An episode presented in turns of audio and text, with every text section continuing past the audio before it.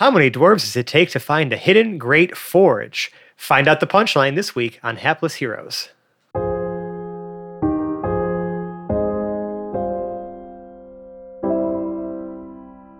Thick physically or like mentally?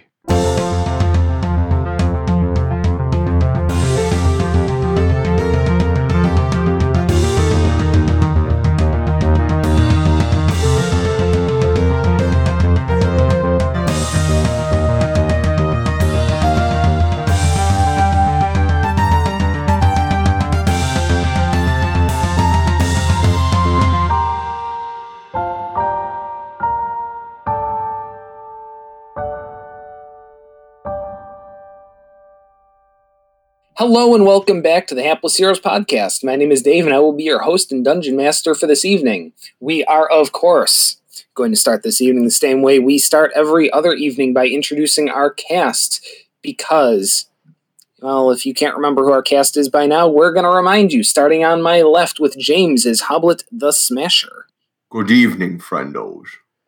To his left, we have Mike as Lord and Captain, Quinn Southwind. Always at my service. To his left, we have Phil as Hedrick, the entertainer. Why is whistling so fun if nobody else enjoys it? To his left, we have Zach as Pregnart. My lips can't whistle. To his left, we have Nicole as Boris the Butcher. Hi, everyone. To her left, we have John as Lord Jarrell the Light. Hopefully, we uh, find Zero before this Baronar catches us. And to his left, we have Francesco as Felix Fizzlebottom. I have a plan. And we return to the great citadel of Arakanor, somewhere out by the northwest gates, where the party has uh, encountered some dwarves and are on a search for a forge. Yep, looking for apparently the unknown or the the, the whereabouts of this uh, great forge that Moradin had built into this fortress that I guess was only a rumor up until now. Um, so we have like a, like you think you said it was fifteen dwarves that were like you know chilling by that complex that are just marching with us now through this like big hall. Yes, a great hall, very Moria looking because, uh, well, there were dwarves, and that was what was in my head at the time. So you get, uh, you know, columns and great big open spaces and lots of dust and crumbly rock, even though the place is probably relatively maintained ish, or was, you know, when it was a little more active up here. Uh, I'm going to look at one of the dwarves of this group of 15 that's now walking with us. So I think we're heading east now down this large hall that kind of, you know, the one side Yes. stretch to the corner. Right. Okay. Um, and I'd be like, hey, so, uh, you know, when Moradin was um, around, alive, uh, you know, uh, you happen to notice him taking any trips out this direction anywhere you know maybe he seemed to frequent that uh, might point us in the right direction of you know potentially where this uh, great forge might be hidden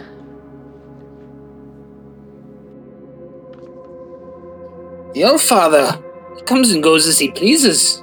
Doesn't really check in with gods like us. Every now and again you'll see him. He's God.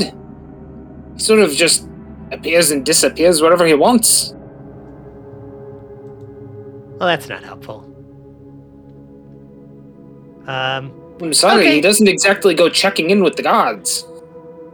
well, you know, I just never wasn't sure if you know you just being the ever watchful dwarves that you are, if you had noticed, you know, any habitual movements of any kind or things like that. It's okay. It's fine. Are you saying gods or guards? Aye, yes. Hmm. Guards. God All right, we found our Makes it more fucking audio bite. For. I think that's the audio bite for the yeah, i think so um, Let me, let me ask you. I mean, we've spent some time with our good friend Hoblet here. He's the only dwarven representative in our party, but Uh, will there be- be any like space within this citadel that is considered off limits? See, that's the problem about a citadel this size. We haven't even seen like a half of it. This place is gigantic. You seen the size of that cliff face? This is like the entire inside of it. I'm absolutely certain there's parts of it that were off limits. The best part of something this big is they don't even have to tell you. They'll just hide it in here. You'd never find the damned thing. Great. Am I going from Scottish to Irish? You know, you were going from one different flavor of dwarvish to another flavor of dwarvish. Is what you're doing. You have to bear with me. You see, my accent goes all over the place when I'm agitated.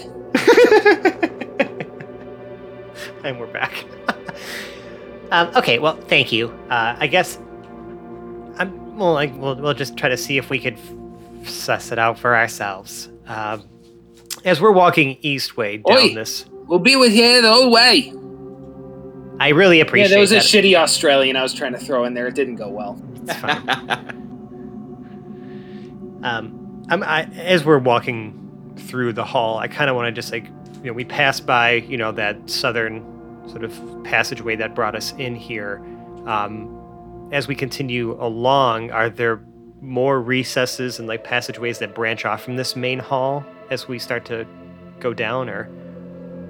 Well, I've got good news and bad news. Oh, Yes, there are. Now that you look, there are passages in embrasures all up and down this wall. The problem is, is that there are quite a few of them. wait a second. I have a plan. Uh, I'm gonna I'm gonna look at the group and just be like, "Hey, do we have ten minutes?" More than likely, it's unclear at this point how the battle's going outside. John, we're getting that. f- I'm getting that feedback from you again, by the way. Oh, I, it's really hot in my room, and I just want my air conditioning. Damn it! I didn't hear it earlier when you were introducing I yourself. didn't turn it on right away. Ow!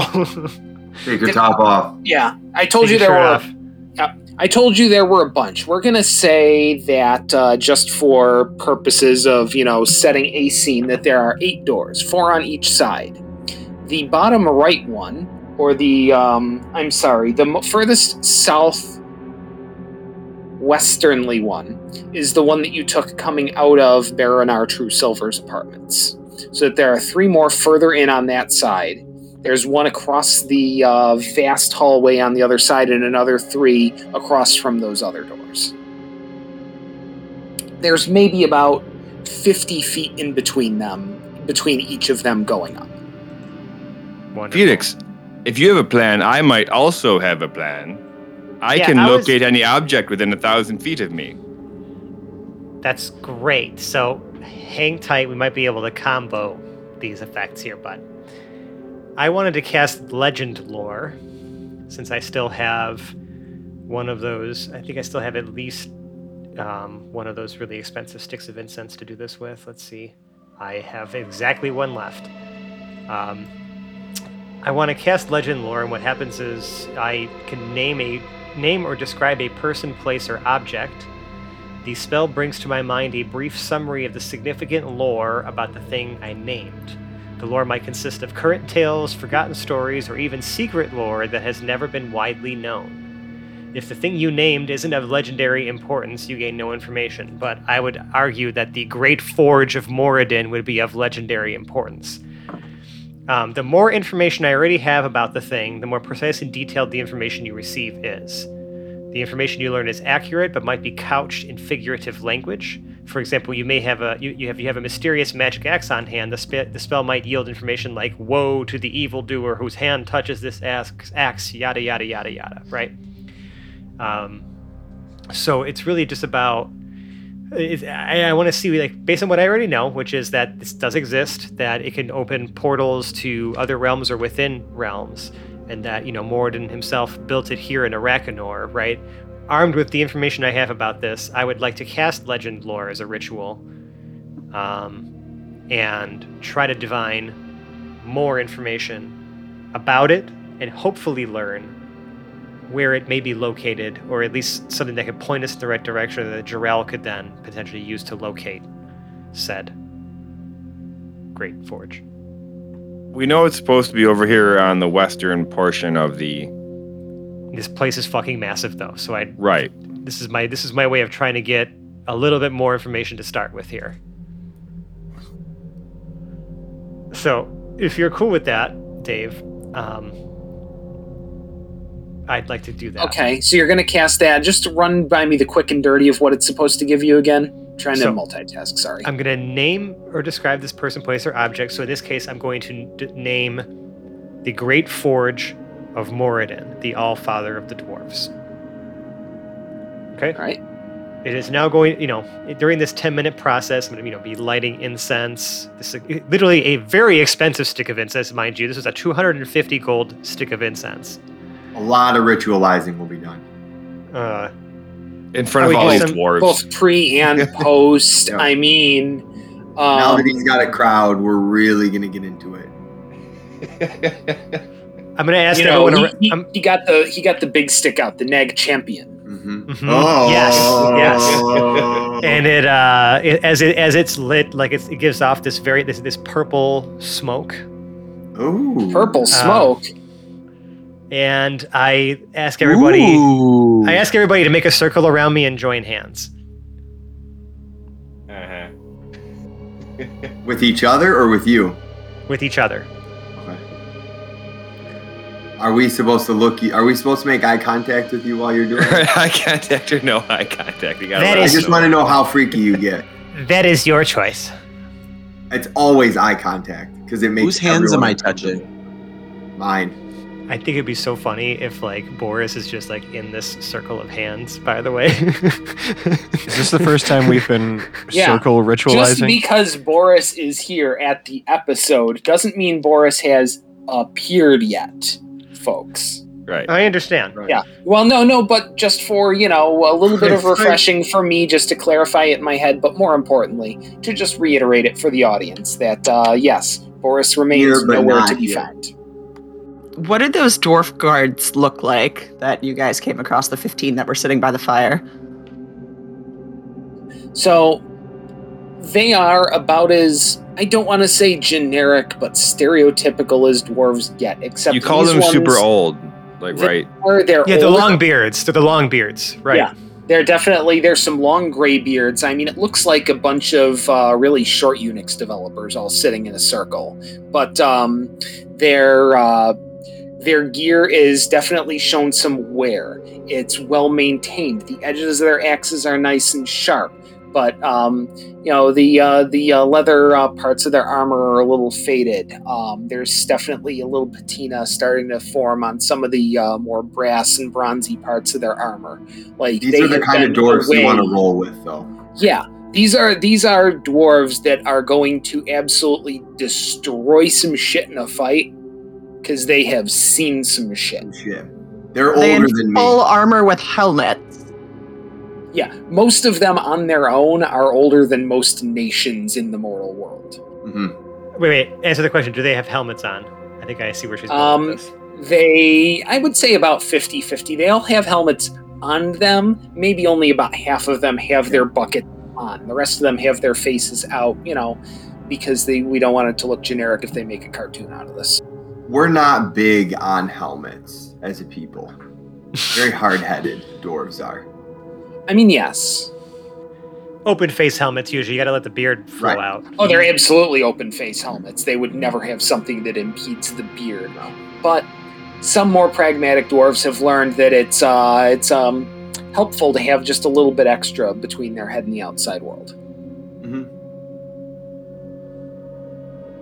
okay Um, so as we we form this circle, um, I noticed that Hoblet ends up on my left, um, and I immediately put a glove on my hand, Yeah, I have And just very kind of- coarse skin. like daintily, like allow him to kind of hold like two fingers. i'm gonna say right now uh there hoblet i don't think it's because you have coarse hands that he's putting a glove on Although my hands are very smooth, so I do that. That could that could potentially be a reason. Yeah, Uh, mine who are is not. who's on my right? Um, so on your right, you you notice a dwarf guard walk up that none of you had seen walking with you, but apparently just appears beside you. And that dwarf guard suddenly blows a, a giant pink bubble. Hey, I just give her my hand, no glove. Ooh. Just giving it to her with no glove. No glove, See no protection. She's in an excellent Wait a dwarf disguise, so her hands are filthy. Like Oh, yeah. absolutely gross. They make Hoblet's hands look like Yeah. super clean. She's in Yeah. costume. Yeah, Yeah. and entirely to your perception, Quinn. That is one of the dwarves. Just happened to be a bit of a straggler. But didn't I see the, the pink bubble? Yeah, after they rolled up next to you. Sure, but Like, yeah, you didn't have you didn't have time to judge whether or not to put on a glove before that bubble showed up. He's got like lantern oil all over his hands now because like she like like Boris just was like rubbing essentially grease like all over her hands to look dirty. I mean, Boris Not just had her hands in what was left of the meat pocket for most of the grease. There's, Just there's still it's- like three week old bacon in there. it's it's not the I grossness. forgot how much I hate that term. It is. It not is- the grossness on on on uh, Boris that I'm worried about. It's literally just Hoblet in general. As terms go, it is really truly visceral. Like in its most raw and elemental form. Oh, yeah. Uh, Emphasis on viscera. But is everybody joining hands? Like that's really the p- Yeah, main point. Everybody is joining Yes. hands. We're just describing, we're setting a scene, Okay. and we're pre-ritualizing. Okay. So yeah, the the purple smoke begins to sort of like surround me, and you know, I my mind is now filled with visions and uh, and a summary of the the thing I described, which was the great forge of Moradin, the Allfather of the dwarves.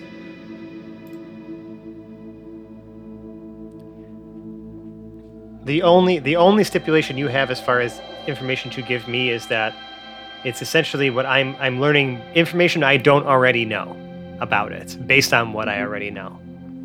Okay, so based on what you already know, that it exists, and it is the forge in which uh, the Allfather of the Dwarves did his creating. Yes, and that it can open portals to other realms as well as within the same realm apparently. Yeah. I know that too. The image, the uh, the answer comes to you in images. It's it's it's not just like a description. It's not really uh, directions or anything like that. But the first thing you get is the smell of dirty grease. Like, and, and I, I'm sure anyone who's been anywhere near any kind of maintenance shop is just primally aware of that smell.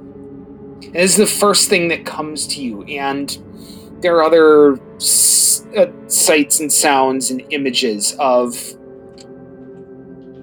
You see the cre- like what almost looks like proto dwarves being created, and things being brought back to be made new. Uh, looks like some weapons have been brought back here. Some armor, some even like pieces of stonework have been brought back here to be renewed.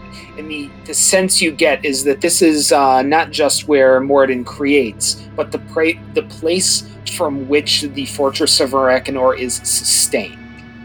Um, it's really interesting. So I can kind of like almost, you know, based on that, I've, I've seen at least some, somewhat of what that area looks like, but yeah, I don't really maybe have any uh, inclination on how the hell I get there. Um, Yeah. and um, the the um, sustained almost um, you can almost hear that uh, word echoing in your mind, but it seems almost a little blurry at the beginning. It's not just sustained, but maintained. Like are the two words that are coming through most clearly at the end.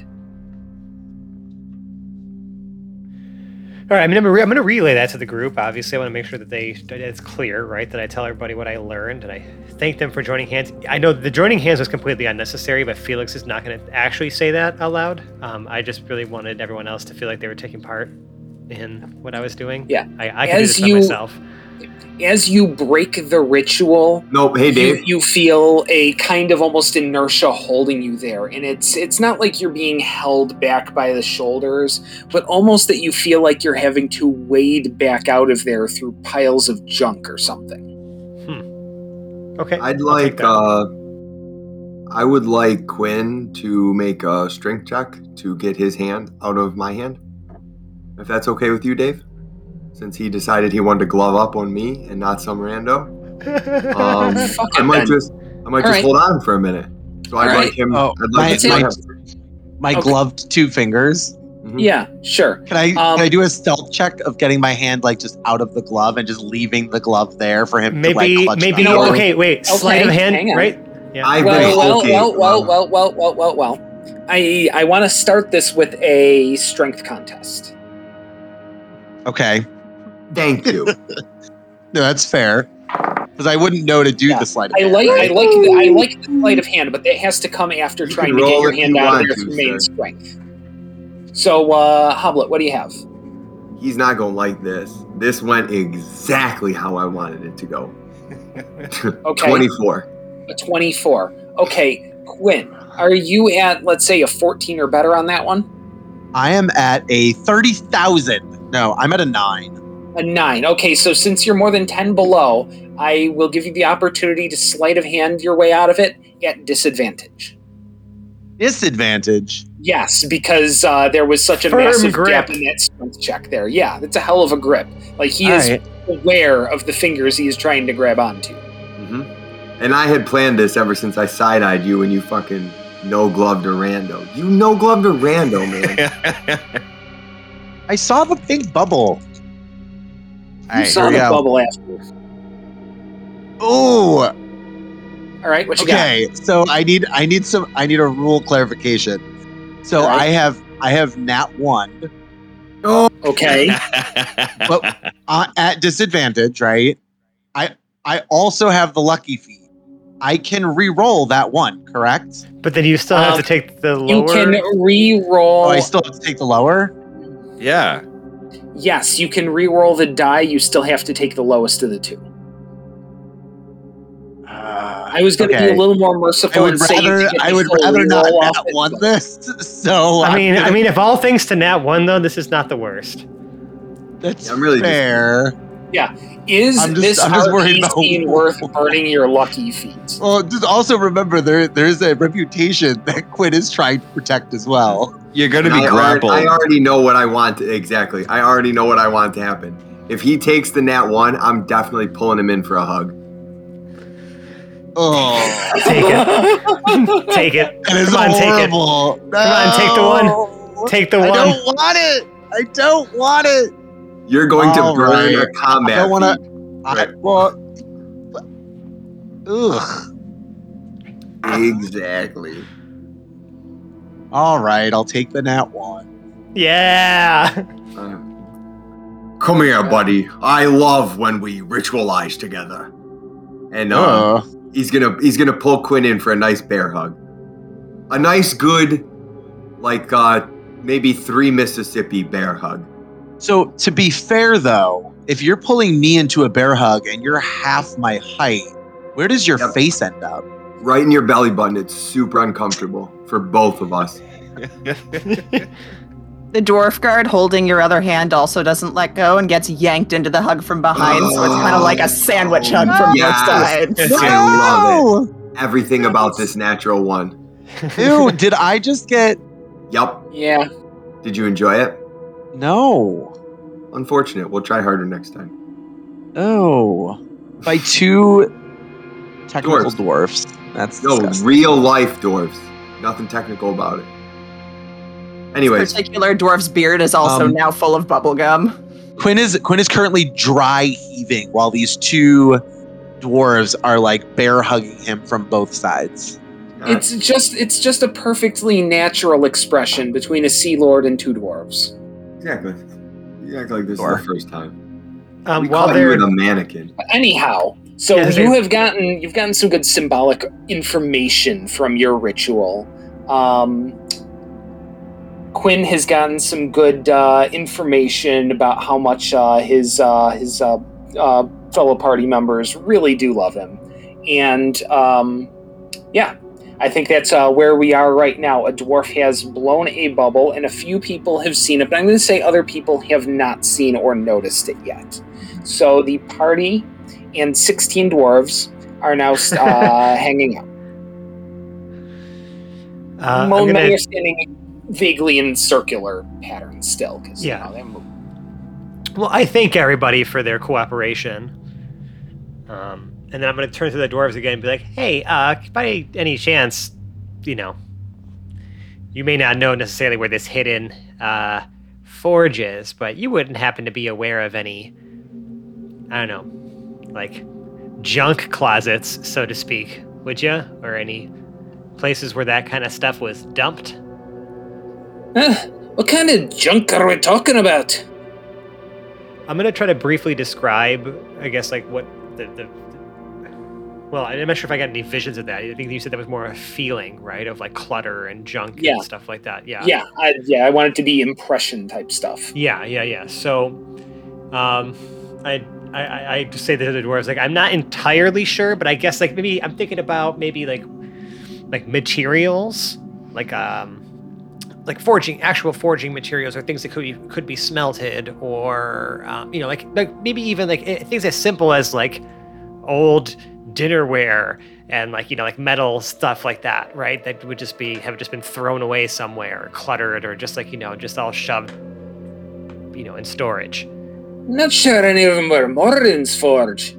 We do have forges here. He hefts his axe a little bit. I mean, these things just don't grow out of the ground. I mean, the wood part does. But that's not the point. Um can you take me to the i guess to one of those forges maybe we maybe it's somewhere like attached Eh, we'll go to the nearest weapon forge. We'll go across the way. One of these doors will get us there.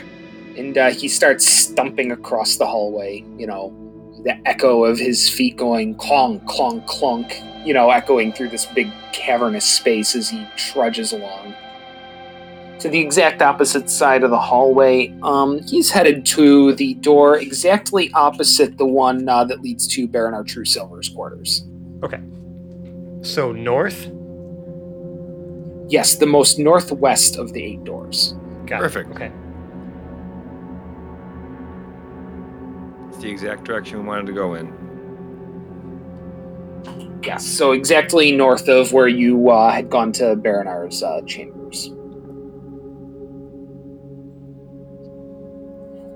Okay Aye, this is definitely a place of some kind of some mundane creation. Not sure we can build a portal out of any of this. Let's go take a look. See what we can find. Maybe at least get some different axes. yeah i mean lead the way you know let's see Yeah. see if there's anything interesting here He does, and he gets to a uh, oh, thick oak door with uh, big metal, uh, ro- uh, you know, iron bands across it. Yanks on it a few times, and it gives him some gives him a bit of a hard time. Anybody get any oil or grease around here? uh, actually, as it as it so happens, uh, I do, and I pull out the you know the spritzer bottle of oil that we've been That's a fancy bottle. Thanks. Yeah, we we kind of came up with the idea ourselves. Uh, it's patent pending. I what a patent is. You can pend it all you want. We'll pend some of it at those hinges. Oh, I I I do what I've been doing best this whole time, and I lubricate the shit out of those hinges. Felix, would you like me to use my locate object? I'd say once we start getting clued in, yes, because does that well actually does that work? Um, like if the object is behind like total cover, you know how like divine sense doesn't allow you to do that, like, Yeah, like exact um, location. The, what I- I would didn't the exact did- text say? All right, I got it. So, describe or name an object that is familiar to you. You sense the direction to the object's location as long as that object is within 1,000 feet of you. If the object is in motion, you know the direction of its movement. The The spell can locate a specific object known to you as long as you have seen it up close within 30 feet at least once. Oh, Alterna- okay. Okay. alter- alternatively, the spell can locate the nearest object of a particular kind, such as a certain kind of apparel, jewelry, f- jewelry, furniture, tool, or weapon. The spell can't locate an object if any thickness of lead, even a thin sheet, blocks a direct path between you and the object. Okay. Okay, I can dig it. I, I, I see how I'm gonna uh, I see how I'm gonna wrangle this. So we'd have to okay, you'd because you haven't actually seen it up close ever in your life. So that hinders us a bit. And it might not look like what we think it looks like. Well, I'm going to describe to Jarrell in as much detail as I can, and I'm not sure if this is going to require a check or something, because I have no. I, but I'm going to try to go into as much detail as I can about what I saw in those visions to describe to him, I guess, like what some of the objects in that great forge looked like. You know what I mean? But like, this is somebody trying to describe what, it, like, the imagery in their head out loud to a person for them to then visualize, right? So it- this could be this there's there's some ambiguity here and it's going to be dep dependent on how well i guess i'm able to describe the details to him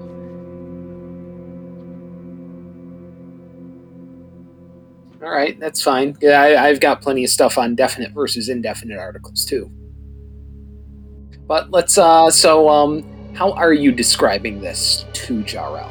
so when i i guess in those visions i saw right of like some of the pre like the, the like the i guess precursor dwarves right being created and, and, all the things that were being used to like you know essentially build and sustain this fortress. Did i ever see like any sort of significant looking anvil for example or like a hammer um, that would that looked you know atypical to all of the other types of you know me living amongst dwarves for a while and gnomes right? I've seen plenty of and peridot right being a blacksmith i've seen plenty of normal blacksmithing tools i was looking for anything that looked of legendary importance in that sort of in those visions right like some sort of great anvil like massive fucking anvil or some you know i don't know masterwork smithing hammer like something i can describe to him for him to then locate using or use locate object on to point us in a general direction.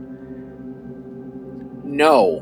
And in fact, all of the things that you got visions of, what would have been most remarkable to you is not how legendary they were, but how thoroughly mundane. Ooh. Like there were hammers and anvils, but they looked like every other hammer and anvil you've ever seen. Interesting. And there would have been several probably. Um, th- the majority of that vision would have probably been less about seeing the actual hammer and anvil and more of you The know that um, the yeah the, the the smell of uh, you know burning coke, the um, the, the heat from the forges, the clang of steel on steel. Like those are really the meat and potatoes of what you got out of it. Could we ask the dwarves if uh, what is it, Moradin? If he had a particular place that he made his weapons, or he went to a lot? Well, I, we asked him if they frequented any spot, and he said he came and go as he pleased. So, like, I think that Well, he came and went as he pleased, but now we can be more specific and say like, where did he make his weapons? We didn't. We're not just asking them like, oh, where did he go? You know, where was he about? We're saying, do you know where he went to make his weapons, ask him, whatever. brothers? Do you know where Moradin went to forge his steel? You mean his own personal steel? Yes, of course. Ooh. You could find that. Be the luckiest of dwarves there are. It's not the sort of thing that uh, you'd allow people to know.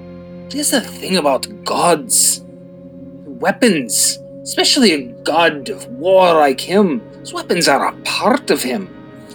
It's very likely that they're c- created of his very essence, not so much forged from any mundane steel that that we here have, but a part of his very being, his essence.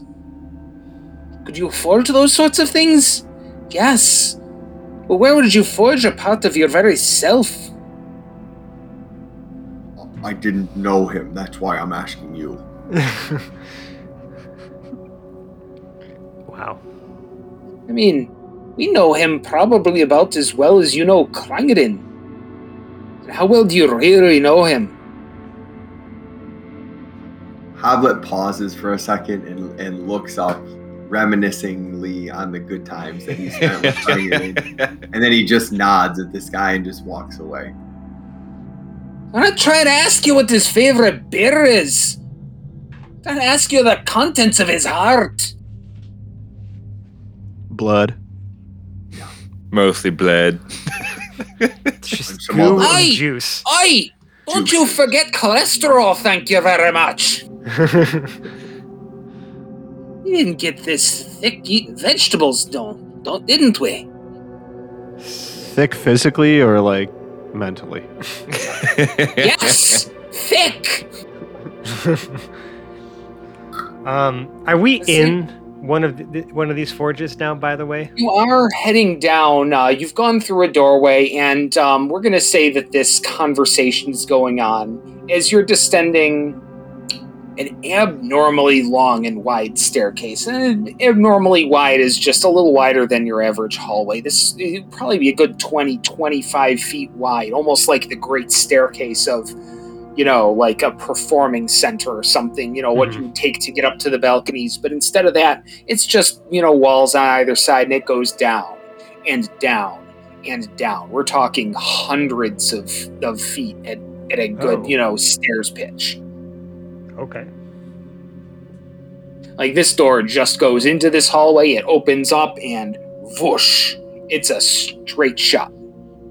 So a lot of uh, we're gonna say a lot of this conversation has been going on on the hoof, as it were, as you head on down, and probably a good 500 feet down and out. We're gonna say the stairs, you know, they're the stairs themselves are only maybe about six or so inches, you know, kind of choppy for you full size people to walk down, but regular size for dwarves and the other short folk in the party. Nice. Could I ask your name, good sir?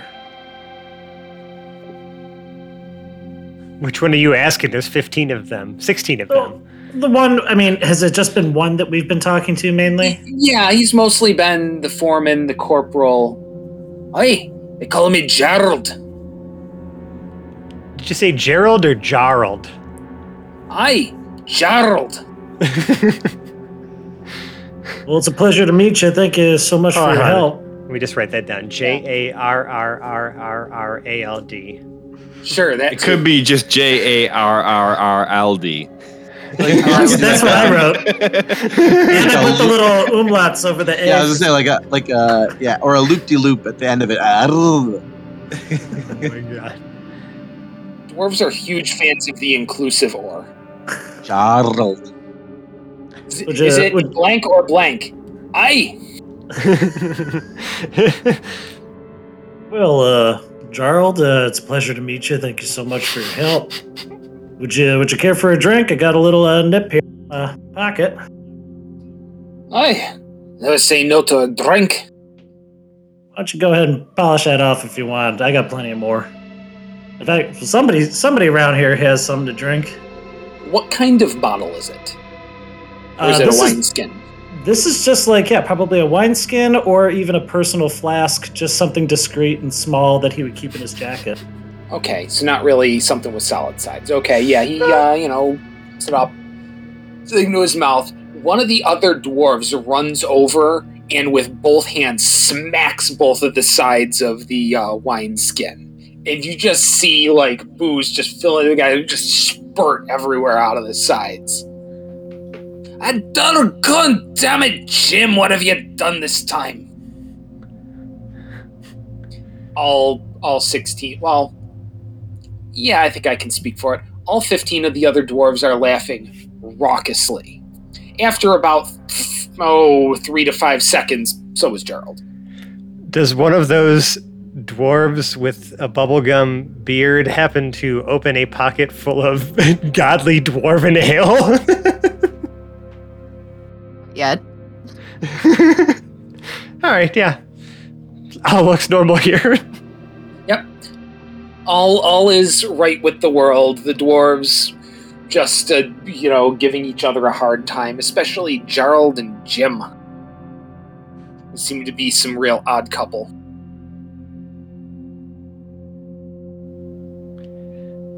They've known each other for like 300 years. Lord, Well, they've known each other for like the eternity of afterlife. So who knows how long that's been for them? Well, they just met here. they just met. Sorry, we get a little raucous. We haven't all been soldiers our whole lives. Sometimes we fall back on the old ways of we were having fun before we had to defend this place every hour of every day. They can script you, you know. Otherwise, you just live a normal life, having a normal job. In a place like this, you'd think even in the afterlife, oh no, you get to I don't know, pluck on harps and have wings or whatever it is the priests of Valar going on about. But no, none of that. Just more life being a dwarf. Except forever. It's wonderful until you're under attack. And Yeah, Gerald imagine. and uh, Gerald starts leading the way down the stairs again. Okay. Now, we're going down pretty far. So this this this is giving me hope that we're still heading in a, the right general direction. Yep. After about five, six hundred feet, you guys get to a landing at the bottom, probably a 25 by 25 area, and a big double door at the end. A good 10 feet wide and tall, even for dwarves, probably 15 feet high at the middle. Uh, can someone reach the doorknob? Because I. It's a dwarven citadel. We can all reach the doorknob unless some of you have an aversion to bending over. oh, does it? Gerald just walks up, grabs the ring on the door, and yoinks it open. It's dark on the inside. Hoblet Must nods in- on, impressed. Must and dust are the first things you kind of get a sense of coming out of there. It's almost, even though it's dark, it, it's it's sort of a hazy dark, even as you open it. This place has not been touched in quite a while. Edric will cast light on his drumsticks. Edric casts light on his drumsticks, and the immediate area is illuminated. It is hazy with uh, dust just hanging thick in the air and coating almost all of the surfaces. The room is sparse, relatively clean. There are a number of smaller anvils uh, with uh, darkened forges and embrasures along the wall, probably about five on each side, and then on something that almost looks like a rounded dais at the far end of the room. In uh, what almost parallels like a, a church of Valen, except, you know, not Valen at all, and definitely not a church. There's a much larger anvil, almost in the position like an altar would be in, in the church, right on this uh, rounded dais at the far end of the room. The very large forge behind it is also dark and quiet.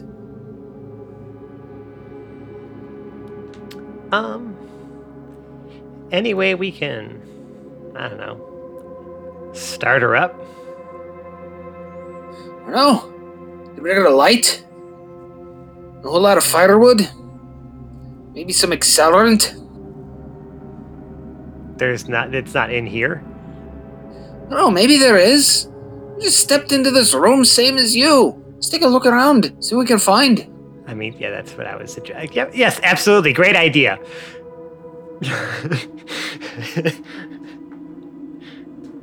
The Hedrick will at least look to see if there's any notable like light sources, any um, you know, like uh, braziers or torches on the walls.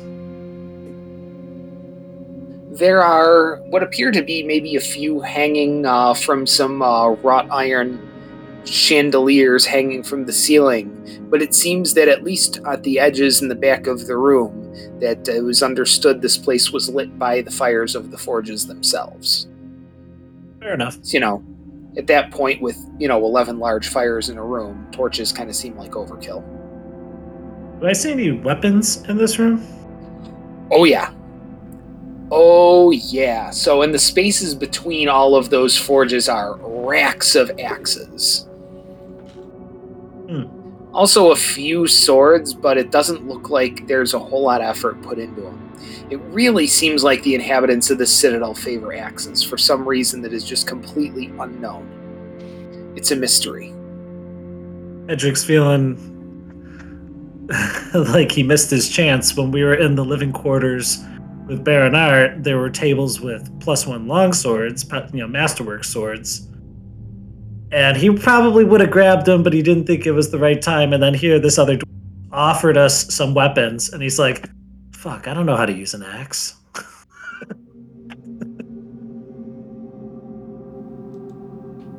Well, hey, there are some swords, he said. Yeah, there are some swords. It's just there are a good 20 axes for every sword that's in here. Battle axes, hand axes, one handed axes, two handed axes, uh, ones with hooks at the end of them. Any any double sided axes, like like a like a you know like a twin axe. Like, oh, not like a double bladed axe, but like, you know, if Darth Maul suddenly decided he wanted to get into forestry. Yeah, pretty much. Hmm. Uh, Not Sure, that I'd be not? interested, but yeah, they're just it just sounds cool. Sure, why not? There's a couple of them. They they're dwarf sized though, so uh, I don't know. A full size person might think Almost they're a like, uh, tool. Like if you had what are those halberds, where there's like an axe on the one end and then uh, but it's like double axe. Yeah. Yeah, like slightly less, but still axey axe on the the pommel. Yeah, yeah. There's uh, there's definitely some of those. Even some that look like they were made for mounted combat. Which you know, and they they go in dwarf size. Some of them are even bigger than dwarf size. Like there's there's a couple of those um, mounted weapons that are probably you know good six feet long of uh, pole between the two uh, between the two metal pieces. Well, Hedrick will try to find a nice pair of hand axes, something that he can throw or, you know, use a little more finesse with. Okay. Um, I would say um, make me an investigation check. You're investigating to try to find them, and I don't know if there's a find shit check. 13. 13 is good enough. You do manage to find one mundane and one plus one throwing axe. All right, maybe these will come in handy.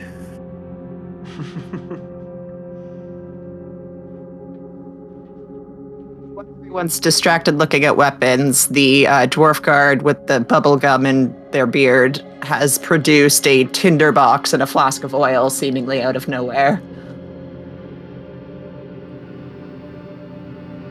Nice. Okay. And this uh, dwarf number 16 is, uh, are they doing anything with it? Uh, Just they, kind they, of hanging on to it, milling around the middle of the room. Nope, they're gonna walk over to uh, Gerald and and hand over the tinderbox and the oil, going, "Ah, Gerald, here you go." Oi, thank you. Rookie. He leans over to Jim. Do we have any rookies on the squad? And for the life of me, picture his face. I mean, I'd recognize a beard anywhere, but it doesn't look right. This is dwarf. I've never seen him before. Jim looks at him. It's because you're getting old. Oh, shut up.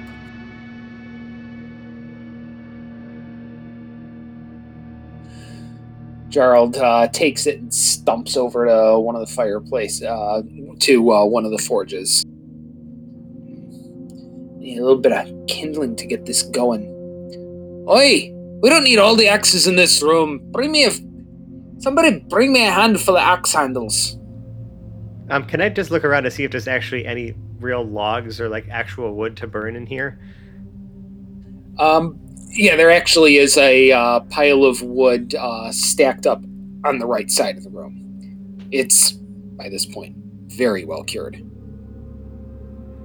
Yeah, I'm just gonna like stack a bunch of that like in like the like bellows of the forge, you know, where Uh, which one? Just one of the ones along the side there, or No, if there's if there's, if there's another one behind the larger anvil on the plinth, I'd like to stack it in there.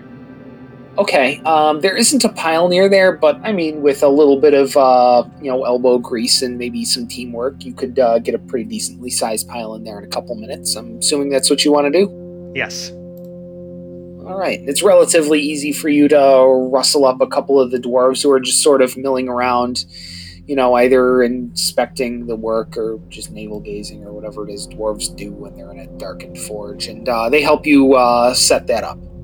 I would think there's a cheerful scene where we're all lined up in a row and we're all throwing the logs one by one in a daisy chain all the way up to the stack, and they're neatly tossed over the shoulder, which flip and land perfectly linear in a pile stacked up. So you envision one thing, but you're thinking of a different kind of dwarf. They do it, and with shocking actual efficiency, but oh dear God, the bickering. Oh, the bickering. 15 assholes. Yep. Wow. Two of them yanking on either sides of like a chunk of wood. Two of them have gotten in a wrestling match, and yet still, somehow, after three minutes, all the wood's in the in the forge. you ba- actually barely see any wood actually moving to the forge either, which is it's shocking. What Um, happens? I also, you know, this might help. I have a forgery kit. No, Oh, wow. no one. Nope. I mean, yes, but uh, dwarf number sixteen has done a much better job of forgery than anything you can do. With it. All right, well, let's light this sucker. All right, so we are trying to light a forge, huh? We sure are. Okay. Um, I would say one person who wants to do it, if you want to make a survival check. Who is lighting this fire? So, He's got the survival. I'm a plus four. so hold on. hold on. Um, oh, Well, I think it should it should be the dwarf. Yeah, it definitely should be Hoblet. I it feel like it be should be. I feel like this should be lit by a dwarf. Yeah, 100%. Yeah, give me the damn thing. All right. Wait, could you could you use sacred flame on it? Uh, Oh, un- unnatural 20. An unnatural twenty, which is, yeah, that's uh, that's pretty uh, that's pretty awesome. you should. I mean, that's radiant light. Be like a magnifying glass. With your unnatural twenty, you are able to do a reasonably good job lighting this. You even manage to keep at least seventy-five percent of the hair on your forearms. Like it's a good day. And it doesn't even touch my beard. beard. Right. That's Yeah. the important part. My Yeah. forearm hair will grow back in six hours. if that. Um, and yes, uh, what starts as a small little fire eventually consumes the wood pretty quickly and is now a roaring blaze in, in the forge. Ah, Yeah, it, it probably take it would take about two hours of this wood burning down to really get the kind of coals you need to be able to smelt. But the forge is is now lit. I was Now about that- to say the forges are lit, but you really only lit this one at the back. Well, now that the one at the back is lit, I'd like us to now light the other two. Okay, there are more than just uh, one on each side, but yeah, the other ones, if you want to light those, it's a trivial thing for at this. I, I was gonna say I kind of want this whole I want this whole room to be fired up. I just wanted the, the one behind the like anvil altar, so to speak, right, be, to be lit first. All right, and uh, thing things light up properly. The forges in this room are all lit. The smoke goes up and is uh, sort of trapped by some sort of exhaust system that uh, is just incorporated into the stonework. For having eleven fires in the in what isn't that big of a room, like it's big. It's probably hundred by hundred and fifty or something like that. Like more than big enough that there is room, there is echo, like there's space for all this stuff, and it looks sparse and clean even with 16 17 18 19 20 21 22 people in the room Okay. Um, now that the the fires are lit, essentially, right? We have some time as the you know the coals start to burn down, you know, and just kind of have that good radiant heat. Radiant heat. um, sorry. uh, I'd like to see, aside from weaponry, are there any other interesting looking ingots or tools in this particular forge? Anything that may strike my eye, I'm willing to, you know, uh, attempt to investigate. Um, the tools are all pretty bog standard. You have um, for each of the forges, you've got uh, you know your quenching bath, your tongs, uh, hammers in several different sizes and weights. Uh, you've got the anvil. You probably have other blacksmithing and blacksmithing adjacent tools. Bear with me as I'm not a blacksmith myself, so I don't know uh, what other ones might be there. But you can assume that anything that would be a normal forge is at each one of these stations. The ones at the uh, at the main anvil, which to be fair is a very large anvil. We're talking probably a good six feet by three feet at the top of just flat space on this thing. And it sits a little higher than waist high on a dwarf. So we're talking about mm, two and a half, three feet up off the ground. Maybe about chest high to you, Felix.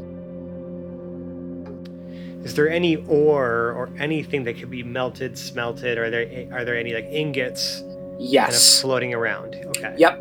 That is uh, the other thing is there are no less than five steel ingots at every single one of these stations, a stack of thirty of them at the uh, big forge. And really just steel though, like no like exotic metals or anything like that. Not to your reckoning. Remember, you only looked at it. It appears to be steel. It looks like steel. It probably is steel. I, I mean, I'd, I'd, I'd like to investigate the ingots and stuff and like you know some of the material, the raw materials at the main anvil, around the main anvil, to kind of maybe understand if there's anything maybe I don't know uh, that catches my eye is something that maybe we should use or that could maybe unlock another clue. I don't know. I'm just trying to figure figure out what, what we're working with here. Hedrick will bring his glow sticks over to help you. well, it's pretty well lit in here now, right? Well, you never know. You know, dynamic lighting and you know, fires blazing. Sure, there's ambient light, but you might want to That's get fair. some finer details. Yeah, like looking for anything iridescent or, you know, actually, I might even flip my magic detection goggles down too and see if any of these ingots or ores or anything like that uh, resonate any sort of magical. So Hedrick, are, you're helping Energy. Felix then? Yeah. Yeah. So he can roll advantage All right. if he right. wants to investigate. I, yeah, I'd like to investigate. All right. What specifically are you investigating again? The raw materials. The raw materials. Okay. Um, yeah. Make your check. 18. 18. These do all appear to be mundane steel. It is of the absolute highest quality. Uh, we're talking, this is pure steel. Like it has been smelted by somebody who really knows what the hell they're doing. There are no imperfections. There isn't so much as a scratch on these things. It's like they are made of polished stainless. Mirror finish, you can see your reflection in them clearly with no distortion. No magical resonance on, on, on those things, I guess I'm looking at them with the goggles flipped down. None at all. How about on the anvil itself?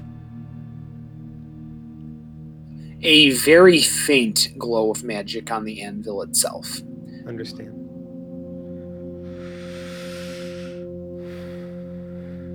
Just trying to think if like there's something that like connects all of this stuff together because like you know I was thinking about the feelings I had of like you know what maintains and sustains this place. I mean that's just that's the forge. That's this place, right? Um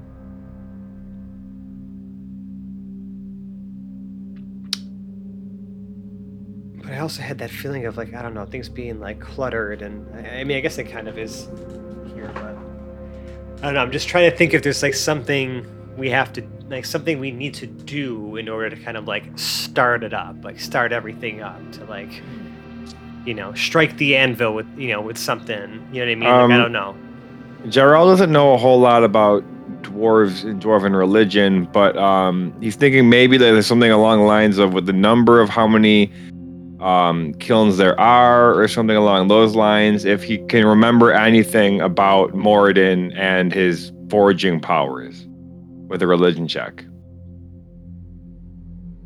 Yeah, let me make sure I'm on Moradin's page uh, real quick and take a good look at that. And sure, make a religion check. What uh, what kind of information are you trying to divine out of your knowledge of Moradin, by the way? I'm gonna tell Oh, you that was a now, one, wasn't Dave, it? It doesn't matter. Was it the natty one? it was. Moradin is utterly fixated on the number 11. This is significant as fuck. okay, well now Jarrell is hurriedly rushing around lighting all the the kilns. They should all be. Yeah, I was gonna say they should all be lit by now. Right. Hoblet, I think it might be up to you. But I think you've got it in you. Because this place is your bloodline, right? This is this is where you come from. This is all your people, man. I mean, I just know you've got it in you. Somehow, some way this thing is gonna revolve around you. Because you're special. And you're my friend. Ah! Gerald cries out, Nay! Nay!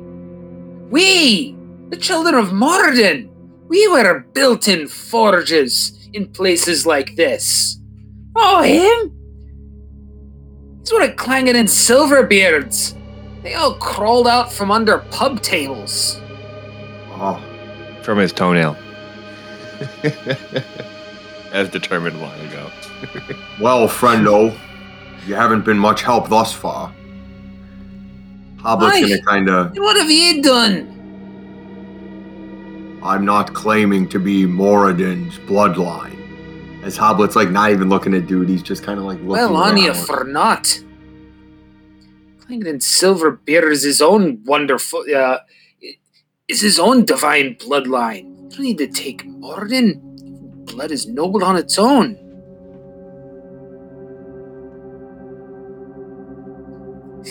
Though crawling out from under a pub table is some sort of mark of dishonor. You don't know dwarves at all if you think that. Maybe start to make a weapon. I'm I'm in full Okay. ignore mode of. Sure. Yeah. Go go for it. Yeah, no. Like Gerald's whole point was his people are the creators, your people are the drunks. They're both a part of dwarven society. Yes. But uh, yeah, no, absolutely. You can go ahead and start to make uh, make a weapon. You've got everything you would need to do so. Um, do you have any crafting skills of any kind? That's what I've been kind of scouting. So as we're in here, I'm Too like kind of Peridot's scouting here. my page Right, right. and like looking at stuff because like no st- stone cutting. Okay. I Um, I'm gonna argue that you just like get like one of those ingots super hot and strike it on the anvil with Trixie. And Hedrick expired, inspired you. to shape it. Yeah. Could I ah, see? I'm. ugh. would I use Trixie? would you? I don't know. It's the it's the greatest hammer you've ever known. Yeah, she's a skull smasher though, not a forager. But you were blocking blows from Clangadin all those, you know, months you were Yeah, you're right. training. Yeah, yeah, yeah, That's a- yeah, yeah, yeah. That's a yeah, yeah, yeah. strong hammer, a magical hammer. Why not Yep. use it on a magical fucking anvil, right? Yep. Just starts hammering out. Hammering Okay. out tricks. Okay. Oh, So Hoblet uh, heats up the ingot. He uses the tongs to move this heated ingot over to the anvil, pulls out Trixie and lowers it with a mighty blow, and crack! The head of Trixie splits in two. Both Oh, hands, both fall away off of the handle and clang harmlessly on either side of the ingot, which has not uh, changed at all. And lay gonna drop down to on his knees. the anvil. If you're if this is where you're ending it, Oh, you know me. he's he's Hoblet is on his knees about to sob. And that is where we're going to end this episode of the Hapless Heroes podcast. Oh, if you like us and the terrible things I do to these people, you can find us on the internet. We are in such places as Reddit slash r slash Hapless Heroes podcast. We are on both Twitter and the gram at Hapless Heroes. We can even be found on the Book of Faces. Search for Hapless Heroes podcast. Every single one of those will take you to the crown jewel of our internet presence, our Discord server where you can meet and greet and uh, associate with us reprobates on a daily basis. We have a number of channels about D&D and not D&D and all those other chunks of life that are in between those shades of gray between D&D and not D&D that we so love. And you And should we probably love it. join us. Yeah, as I say, you should probably join us on there because it looks like James is getting ready to quit the show now. So you got to convince him to stay. I'm reading about what I can do. if you really like us. You could leave us a five star review on the podcast service of your choice. If uh, your podcast service allows you to leave reviews, by all means, leave us one there. Uh, just, you know, be honest and tell the world, and it helps people find our show. More stars obviously gets us a little more visibility, but give us an honest review. You know, do do what your heart tells you to do on that one.